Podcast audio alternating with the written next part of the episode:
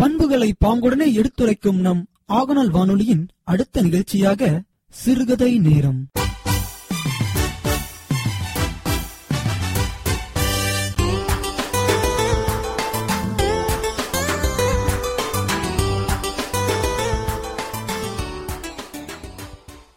வணக்கம் நேயர்களே. நாம் இணைந்திருப்பது ஆகநல் வானொலி தொண்ணூற்றி ஒன்று புள்ளி ரெண்டு அலைவரிசையில் இணைந்திருக்கிறோம். நாம் இப்பொழுது சிறுகதை நேரத்தில் ஒரு அருமையான கதையை பார்க்க இருக்கிறோம் ஒரு அரசர் ஒருத்தர் இருந்தார். அவருக்கு ஒரு திறமை இருந்தது. அந்த திறமை என்னன்னா எந்த ஒன்றையும் ஒரு முறை கேட்டால் அப்படியே திருப்பிச் சொல்லும் திறமை இருந்தது. அந்த அரசருடைய மந்திரிக்கு இன்னொரு திறமை இருந்தது.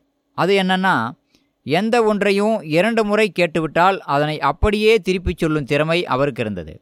அந்த அரசரின் காவலாளி ஒருவனுக்கு இன்னொரு திறமை இருந்தது. அது என்னன்னா எந்த ஒன்றையும் மூன்று முறை கேட்டால் அப்படியே திருப்பிச் சொல்லும் திறமை அவனுக்கு இருந்தது.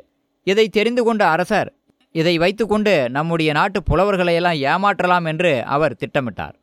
உடனே நாடு முழுவதும் முரசு அறிவித்தார் புலவர்களெல்லாம் புதிய பாடலோடு இதற்கு முன் எங்கும் கேட்டிராத அவர்களே இயற்றிய புதிய பாடலோடு இங்கே வந்தால் புதிய பாடலுக்கு அதன் எடைக்கு தக்கபடி பரிசு வழங்கப்படும் என்று அரசர் வந்து அறிவித்தார். நான் இந்த அறிவிப்பு நாடு முழுவதும் சென்றவுடனே ஏராளமான புலவர்கள் புதிய பாடல்களை எழுதி கொண்டு அரசவைக்கு வந்துட்டாங்க. இப்பொழுது முதலாவது புலவர் ஒரு பாடலை பாடி காட்டினார். அவரே இயற்றிய சொந்த பாடல் அது. எந்த ஒன்றையும் ஒரு முறை கேட்டுவிட்டால் அப்படியே திருப்பிச் சொல்லும் ஆற்றல் அரசருக்கு உண்டல்லவா?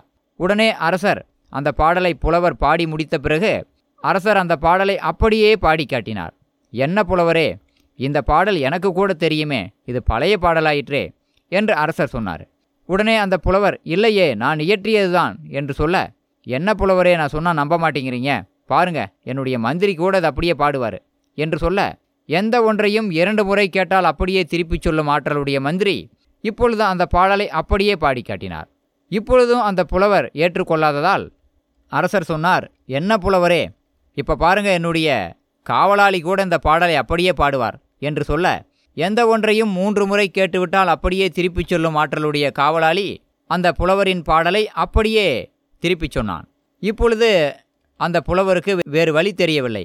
தலையை கவிழ்த்து கொண்டு அரசவையை விட்டு வெளியேறிவிட்டார். இப்படியே ஒவ்வொரு புலவராக புதிய பாடல்களை பாடிக்காட்ட பாடிக்காட்ட எந்த ஒன்றையும் ஒரு முறையில் நினைவு வைத்து கொள்ளக்கூடிய அரசரும் இரண்டு முறையில் நினைவு வைத்து திருப்பிச் சொல்லக்கூடிய மந்திரியும் மூன்று முறை கேட்டுவிட்டால் அப்படியே திருப்பிச் சொல்லக்கூடிய காவலாளியும் எல்லா பாடல்களையும் இது பழைய பாடல் என்று திருப்பிச் சொல்லி எல்லா புலவர்களையும் ஏமாற்றி விட்டார்கள் ஏமாற்றம் அடைந்த புலவர்கள் எல்லாம் ஊருக்கு ஒதுக்குப்புறமாக சென்று ஒரு மரத்தடியில் வருத்தமாக உக்காந்திருந்தாங்க. அங்கே ஒரு மிகவும் அறிவாளியான பழுத்த வயதுடைய ஒரு புலவர் வந்தார். அவரிடத்திலே முறையிட்டார்கள். அவர் சரி இதற்கு நான் முடிவு கட்டுகிறேன். இந்த அரசருக்கு தக்க பாடம் புகட்டுகிறேன் என்று அரசவைக்கு வந்தார். வந்து அவரே இயற்றிய ஒரு புதிய பாடலை பாடினார்.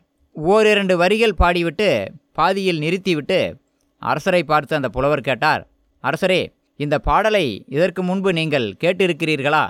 என்று கேட்டார். அரசர் ஆம் கேட்டிருக்கிறேன் என்று சொல்ல அப்படியென்றால் இதற்கு பிறகு என்ன வரும் சொல்லுங்கள் பார்க்கலாம் என்று புலவர் சொல்ல அரசர் திரு திரு என்று விழித்தார். அப்படியென்றால் நீங்கள் இதற்கு முன்பு இந்த பாடலை கேட்கவில்லை அப்படிதானே? என்று புலவர் கேட்க அரசர் வேறு வழியின்றி ஆமாம் என்று ஒத்துக்கொண்டார். அதன் பிறகு இன்னும் இரண்டு அடிகளை பாடிவிட்டு அந்த புலவர் மந்திரியை பார்த்து இந்த பாடலை இதற்கு முன்பு நீங்கள் கேட்டிருக்கிறீர்களா? என்று கேட்க கேட்டிருக்கிறேன் என்று சொன்னால் மீதி பாடலை பாடு என்று இந்த புலவர் பிடித்து கொள்வார் ஆகவே கேட்கவில்லை என்று சொல்லிவிடலாம் என்று மந்திரியும் சொல்லிவிட்டான் இந்த பாடலை நான் கேட்டதில்லை என்று. இன்னும் இரண்டு வரிகளை பாடி முடித்துவிட்டு புலவர் காவலாளியை பார்த்து கேட்டார் இந்த பாடலை நீ கேட்டிருக்கிறாயா? என்று.